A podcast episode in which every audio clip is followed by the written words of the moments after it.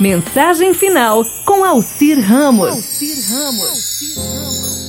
Quando você se levantou pela manhã, eu já havia preparado o sol para aquecer o seu dia e o alimento para a sua nutrição. Sim, eu providenciei tudo, tudo isso enquanto vigiava seu sono, a sua família e sua casa. Esperei pelo seu bom dia, mas você se esqueceu. Bem, você parecia ter tanta pressa que eu perdoei.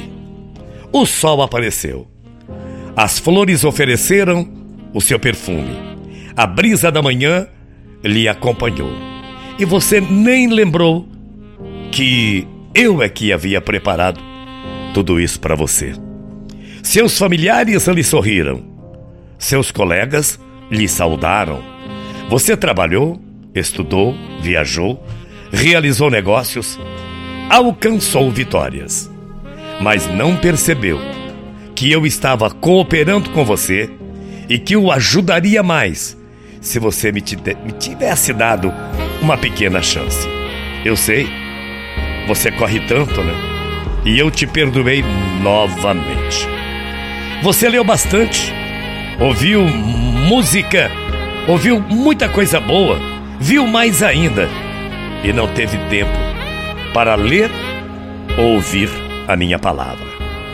Eu queria falar, mas você não parou para me ouvir.